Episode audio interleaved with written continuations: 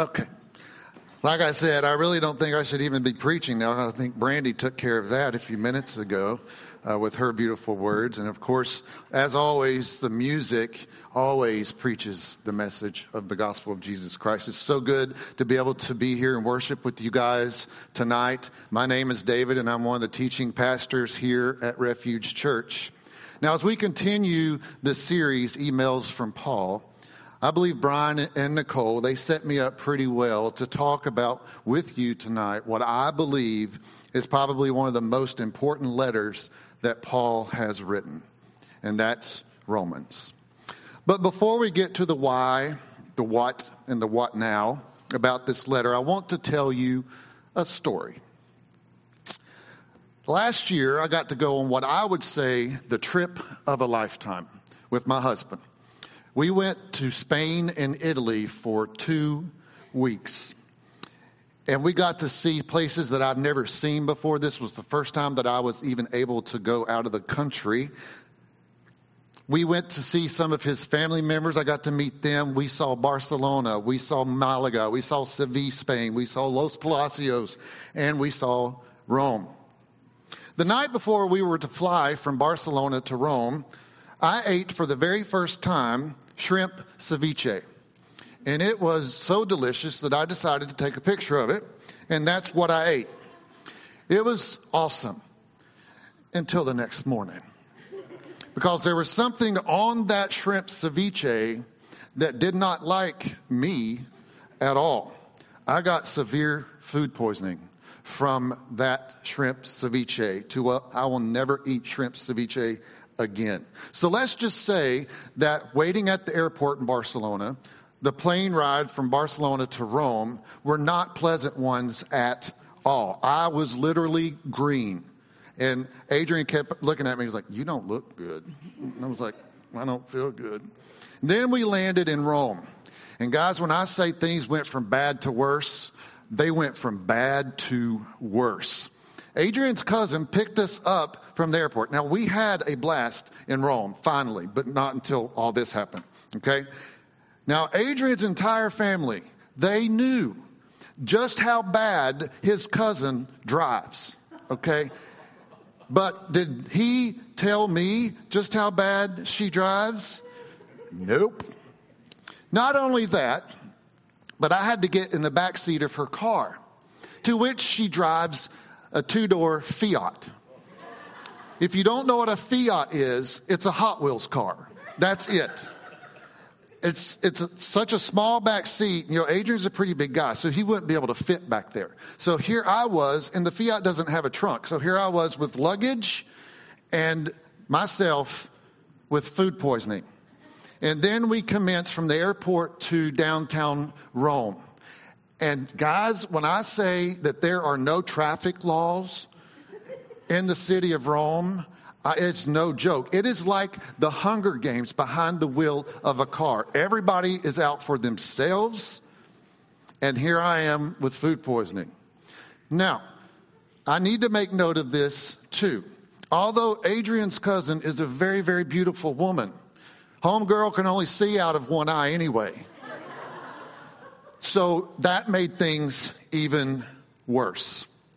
So while I should have been excited to be seeing this city for the very first time, let's just say I missed most of the point when we first got there because of what I was dealing with. But there we are. We had a great time after that went through my system. Now, I say all of that to say this that's how I believe many Christians read the book of Romans. They miss the point altogether. And that's why I've titled tonight's message, You're Missing the Point. This letter has been used more as a weapon against the gay community and has been taken out of context by so many people rather than it being used for what Paul intended it to be used for, and that's for peace, unity, and love. This does this every time. Stop talking. Now, you, you guys know I grew up Southern Baptist, and I also went to a Southern Baptist seminary. So, not only has the book of Romans been used to condemn people, but it was ingrained in us as a Baptist that you had to memorize the Romans Road. If you know what that is, if you don't, well, basically, it's a set of verses out of Romans to help lead people to Jesus. That's not a bad thing.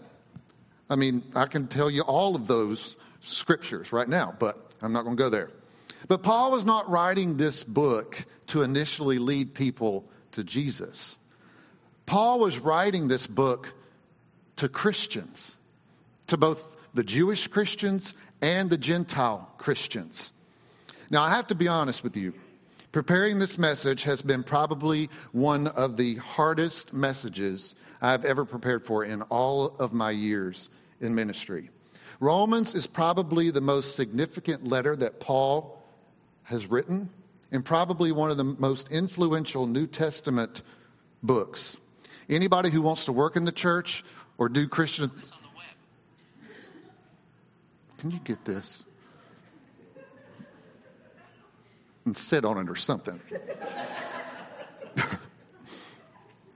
so, if anybody wants to do Christian theology, you have to tackle the book of Romans. It's long and it can be hard to understand and hard to read. So, for me to prepare a 25 minute, if you're lucky, sermon to summarize this letter, it's been a beast to tackle. Then I told Brian and Nicole just how hard this thing has been to summarize in one message. And then Brian added, Well, one of my friends preached on the book of Romans and it took him an entire year. I was like, Thanks, Brian. I get 25 minutes. Makes me feel even better. So to say that I've written this message and torn it up several times would be an understatement. So, with that being said, I'm just going to step out of the way and let Jesus take control. Now, I want to try to put this in perspective in order for us to relate Paul's letters to us today. Most of you know that I'm a retired school principal. I've been an educator for over 21 years. Now, imagine me sitting down to write an email to a first year school principal, giving them wisdom and instruction on how to run a school, an entire school, giving them guiding, guidance on that. Now, imagine someone a hundred years later opening my email in China, needing some guidance on how to run a school. First, this person would have to translate that email into their language. Second, it's a hundred years after I wrote it. So much has changed in the world, so much has changed in the school system, and their culture is different from my culture.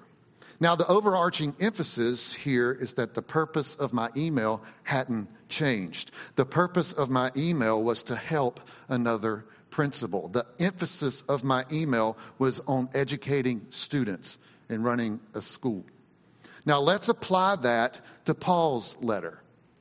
It's been thousands of years after the book of Romans was written and then added to the canon, which we refer to as the Bible now. So much has changed in the world today. But the overarching emphasis of his letters has not changed a bit. The purpose of his letters has not changed, and that is it all points back to Jesus. It has to.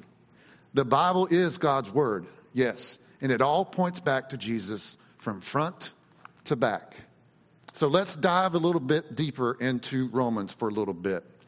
The church in Paul's time were not like churches today.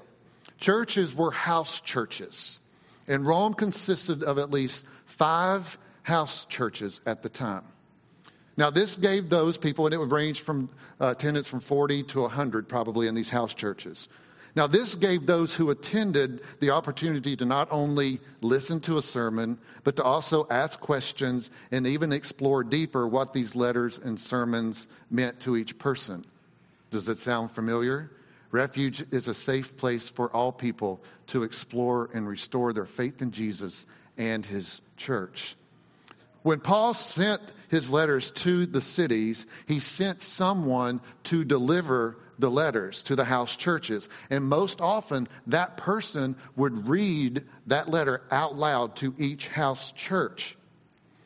Now, the cool thing is, and they would also answer questions that they would have. The cool thing is about the book of Romans is that Paul sent a woman named Phoebe to deliver the letter and read it out loud. Every time I hear the name Phoebe, it just reminds me of Friends. And I told Adrian I was going to put Phoebe's uh, picture from Friends on here, and he was like, No, she's dumb on the show. Don't do that. I was like, Okay.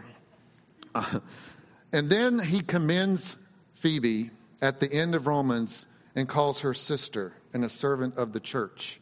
In Romans 16, 1 through 2, he says, I commend to you our sister Phoebe, a servant of the church. I'm not going to try to pronounce that word, that you may welcome her in the Lord in a way worthy of the saints and help her in whatever she may need from you.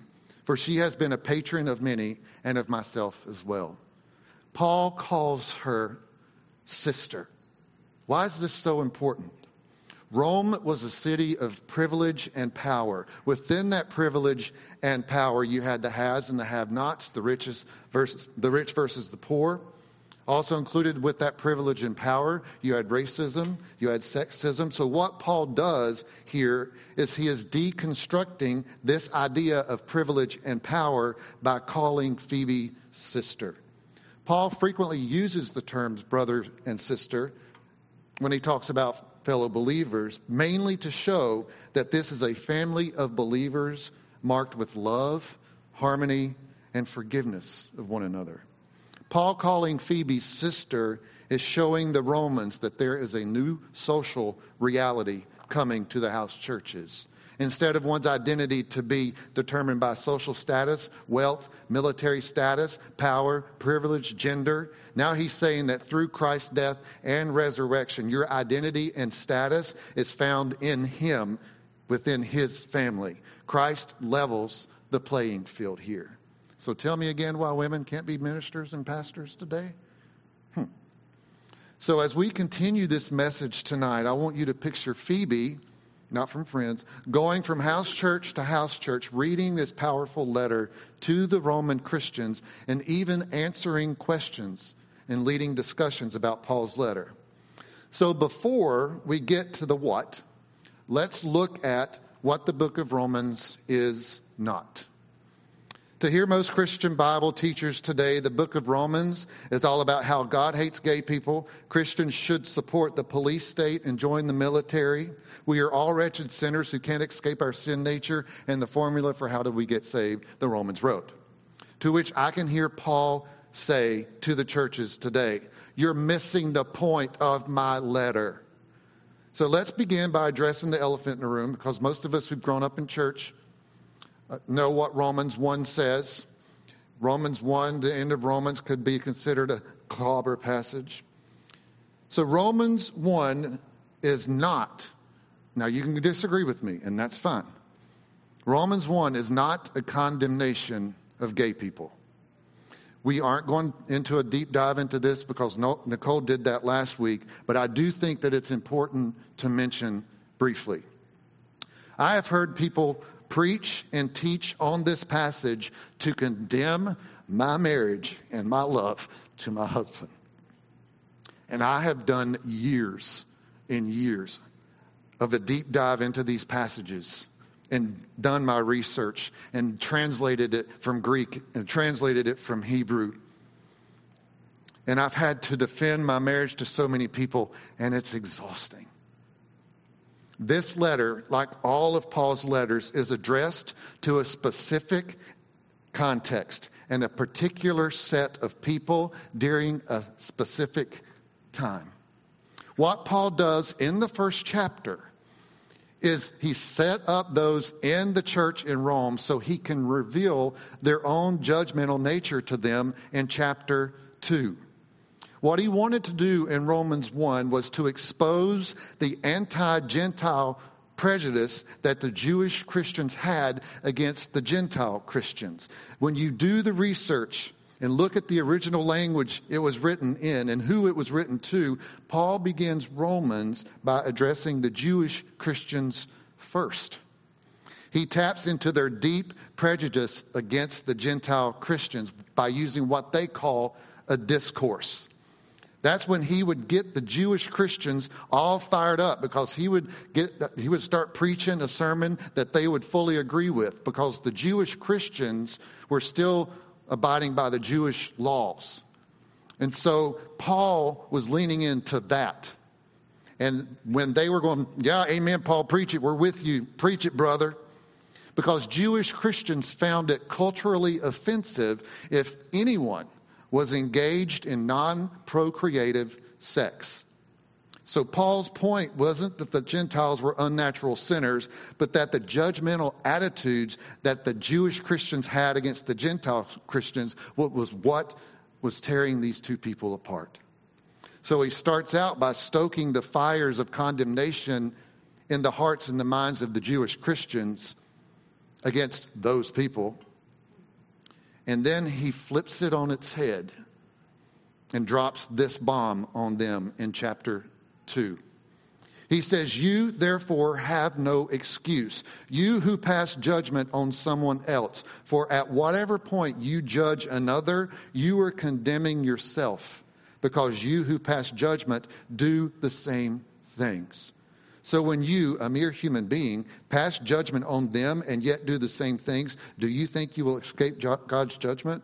Or do you show contempt for the riches of his kindness, forbearance, and patience, not realizing that God's kindness is intended to lead you to repentance?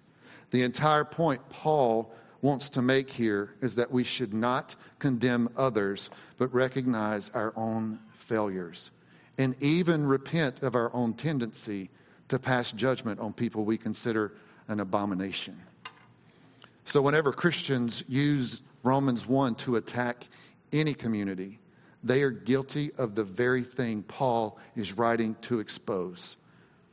And then Paul goes further and drops the mic in Romans chapter 8 after he begins Romans 1 through 7 discussing some deep theological stuff to the Jewish Christians and the Gentile Christians about not judging and not condemning each other. Then he drops the mic in Romans chapter 1, which is one of my favorite verses.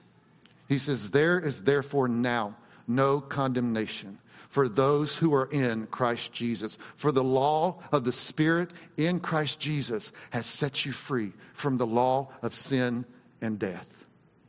There is therefore now no condemnation for those who are in Christ Jesus. That's a mic drop. Now, we can look at Romans and we can look at the fact that it's broken down. It can be broken down into three major units. Like I said a second ago, Romans 1 through 8, it deals with more deep theological stuff for the Jewish Christians and the Gentile Christians. Romans 9 through 11 is more of a narrative that talks about the story and the history of Israel. In Romans 12 through 16, he talks about how to live the Christian life. When reading Romans, like I said, you have to look at why Paul wrote that letter in the first place. Then we can understand why he started out the letter the way he did in Romans 1. The Christians in Rome had become very fractured and split. The fracture came in those two camps the Jewish Christians and the Gentile Christians. He wrote this letter because they were always at each other's throats. They judged one another, they condemned one another because of what they did or did not do. The Jewish Christians abided by the Jewish law. The Gentile Christians were saying, We're not under the law. Jesus has set us free from the law. So they were always bickering back and forth. So, what was Paul's mission in writing this letter? To preach the gospel he says this in Romans 1:15 through 17. So I'm eager to preach the gospel to you also who are in Rome. For I'm not ashamed of the gospel, for it is the power of God for salvation to everyone who believes, to the Jews and the Greeks. For in it the righteousness of God is revealed from faith for faith. As it is written, the righteous shall live by faith. As I mentioned earlier, Paul was writing this letter to those who were already Christians. So, why does he say he's writing the letter to preach the gospel? If it's not good news, it's not the gospel. Remember that? When Paul says that he's preaching the gospel, his gospel preaching is not just to gain new converts, but it, instead it's to help show Christians how to live by faith in Jesus. Because the aim of redemption is transformation of our hearts and our lives. A lived life of faith that takes our entire lives to learn, and we will never have it perfected this side of heaven. Paul says this in Romans chapter 11, and I love how the message interprets it. Paul says, Have you ever come on anything quite like this extravagant generosity of God, this deep, deep wisdom? It is way over our heads. We'll never figure it out. Is there anyone around who can explain God? Anyone smart enough to tell him what to do? Anyone who has done him such a huge favor that God has to ask for advice? Everything comes from him, everything happens through him, everything ends up in him. Always glory, always praise. Yes, yes, yes. And then Paul shows what this transformed life looks like in Romans 12. He says, So here's what I want you to do God helping you. Take your everyday, ordinary life, your sleeping, eating, going to work, and walking around life, and place it before God as an offering. Embracing what God does for you is the best thing you can do for Him. Fix your attention on God. You'll be changed from the inside out. So let's recap. Why did Paul write Romans? He wanted peace in unity between the fractured churches. He wanted to bring reconciliation to the Jewish Christians and the Gentile Christians. He wanted to bring them together. And then I think the entire book of Romans can be summarized in Romans 12, 9 through 21. And I believe this is Paul's message for the church today. He says in Romans 12, 9 through 21, love from the center of who you are. Don't fake it. Run for dear life from evil. Hold on for dear life to good. Be good friends who love deeply Practice playing second fiddle. That means don't put yourself first. Don't burn out. Keep yourselves fueled and aflame. Be alert servants of the Master, cheerfully expectant. Don't quit in hard times. Pray all the harder. Help needy Christians. Be inventive in hospitality. Bless your enemies. No cursing under your breath. Boy, that's hard for me. Laugh with your happy friends when they're happy. Share tears when they're down. Get along with each other. Don't be stuck up. Make friends with nobodies. Don't be the great somebody. Don't hit back. Discover beauty in everyone. If you've got it in you, get along with everybody. Don't insist on getting even. That's not for you to do. I'll do the judging, says God. I'll take care of it. Our scriptures tell us that if you see your enemy hungry, go buy that person lunch. Or if he's thirsty, get him a drink. Your generosity will surprise him with goodness. Don't let evil get the best of you. Get the best of evil by doing good. This is what it's about, what it means to live the Christian life. It's about community. Community is the new emphasis that Paul is trying to reveal to the Romans. This is how the gospel is supposed to work in our daily life among God's people. You see, these verses aren't really that difficult to understand, but they are difficult to try to live. That's because it's about relationships. How many of you know that some relationships can be challenging? Especially reaching across the aisles to other churches who believe differently than we do can be a challenge. I mean, to be transparent, I have a really difficult time with that myself. I have a really difficult time reaching across the aisle to somebody who is standing behind the pulpit of a church saying that because of who I love, I need to be executed. I have a really difficult time doing that.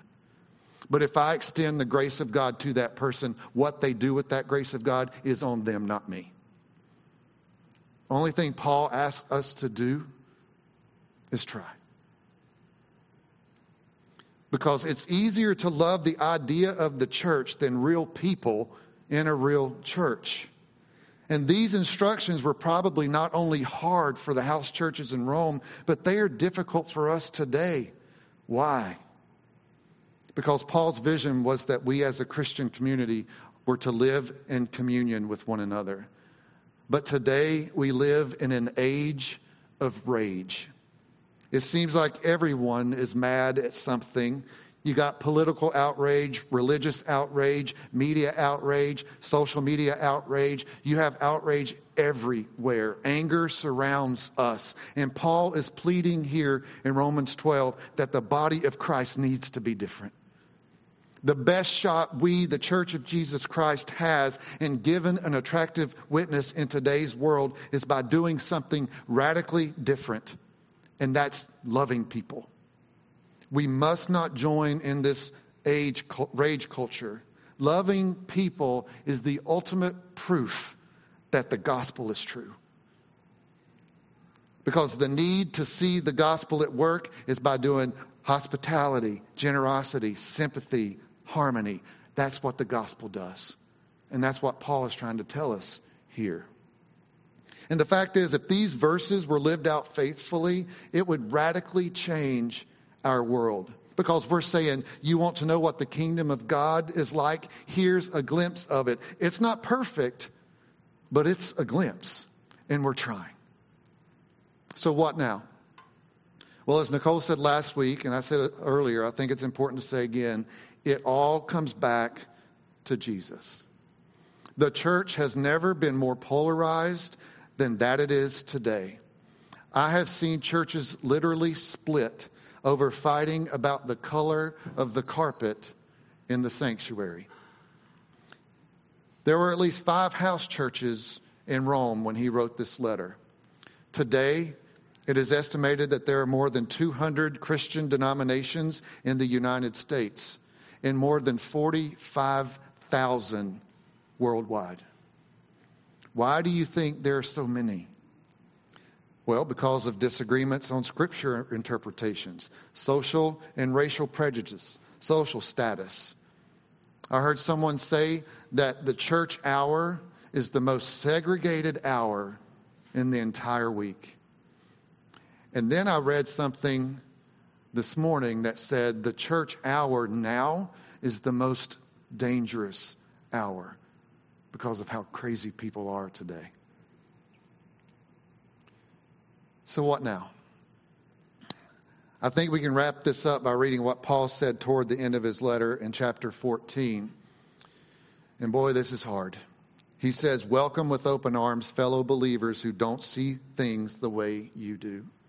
And don't jump all over them every time they do or say something you don't agree with, even when it seems that they are strong on opinions but weak in the faith department. Remember, they have their own history to deal with. Treat them gently. I think what Paul wants us to know from this letter is that we miss the beauty of Jesus and having that beautiful relationship with Him when we focus on our differences rather than our unity in Him. The portrait Paul is painting here is really a portrait of Jesus. Jesus loved us to a point that he died for us, and then he conquered death in order for us to have an eternal relationship with us. He has forgiven us. He has placed us into his family. He has given us a new life and the Spirit's power to love the family of God in this broken world. And Paul writes to the church saying, because of all of that, we need to honor Jesus with our attitudes and actions with one word, and that's love. Love for Jesus and love for others. Now, I want to close with a video in a minute. And I believe this is a picture that Paul is trying to paint of what his vision for the church of Jesus Christ is supposed to be.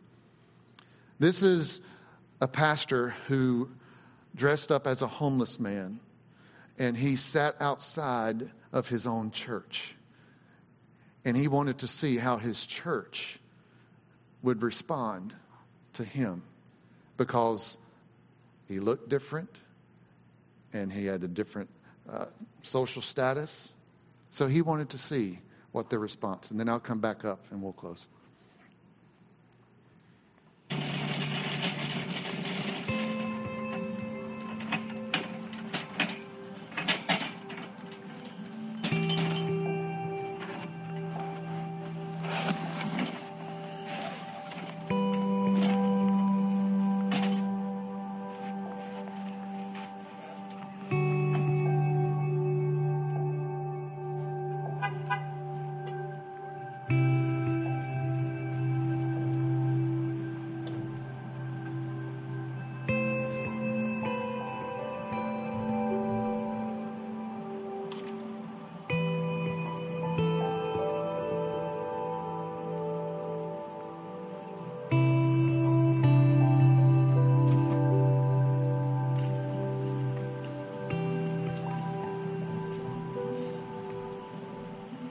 Closer the person is to us and the less common the struggle, the easier it is to love.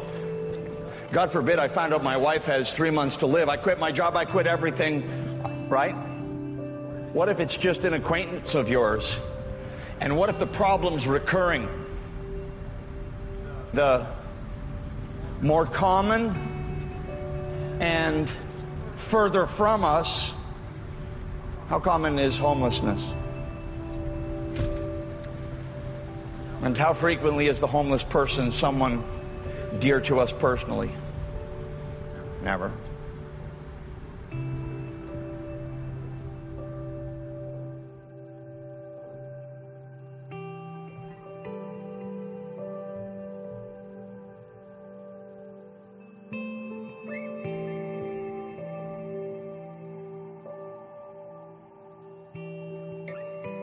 So I took a few moments a couple of weeks ago and camped outside of a couple of our campuses. And I wanted to see how we were doing, you know, when it's hardest to love. So, how did our church do in the video? I'm going to tell you now. Awesome. I. I was crying inside that beard. I cannot believe the people in this church. The number of people that prayed with me and brought me food. Just watch and see.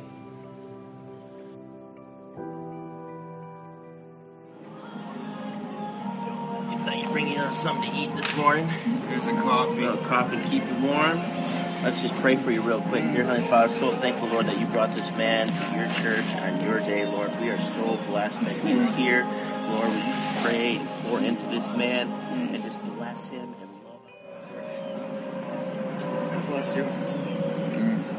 Well, God, I just pray that you would just meet this man, and Father, that if it would be your will, that you would just have um, him come into our church, but that you just know the love of Christ. I don't want you to be out here without knowing him, okay?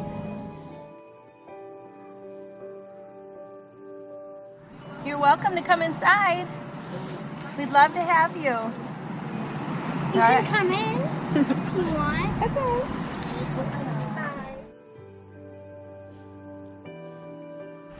How you doing tonight? Doing okay? Would you like to come in and have church with us and sit with us for church? Is there like people may pray for you, or is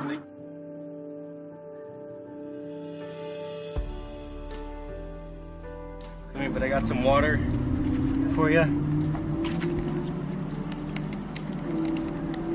And uh, something more valuable. It's the Word of God here. And God bless you.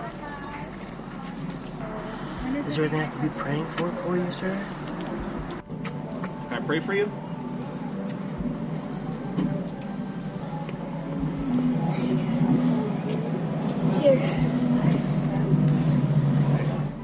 Thank you, Father, for this morning. Thank you for this beautiful day, and thank you for my friend here. I just pray that you be with him today. Uh, give him everything he needs. Provide for him. God, you are our provider. You love us, you care for us, and you love this man right here.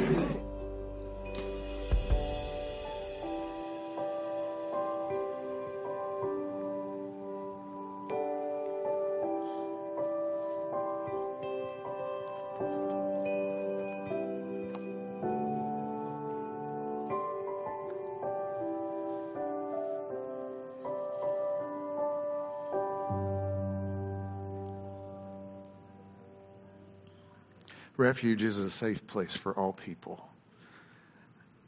And I know that this church has ministered to so many. We have the food pantry out there. We have the recovery groups that meet weekly in this church. We are a church of misfits that have sought refuge here because some of us aren't safe in other churches. And I recognize that. This church is a unicorn. And the people in this church have become our family. But when I read the book of Romans, what I've had to do myself is reflect on where it is that I need to be more like the church Paul is talking about. Where do I need to examine my heart? And it's to those people who have knocked me down. Those people in the church that have said that because of who I love, I cannot serve in the ministry again. It is those people who I served years and years in ministry with that have completely blocked me. And it hurts. But I have to look past that and love them the way that Jesus loved them and not harbor bitterness or judgment in my own heart. And I think that's the point Paul is trying to make with the book of Romans. It's a portrait of Jesus. I love this church so much and what we stand for. And I'm proud to be one of the pastors here. And it warms my heart to see where this church is going. As the band makes their way up, as we reflect on individually what you feel like God has taught you tonight, I pray that you just examine your heart. Let's pray. Father, we thank you for your beautiful word. We thank you for what Paul is trying to tell us that we need to be unified in love and, and peace, especially in this world today where we see so much hate. So, Father, help us each to examine our own hearts and where we may need to extend that part. As we close out this service, I pray that you can continue to speak to our hearts through song.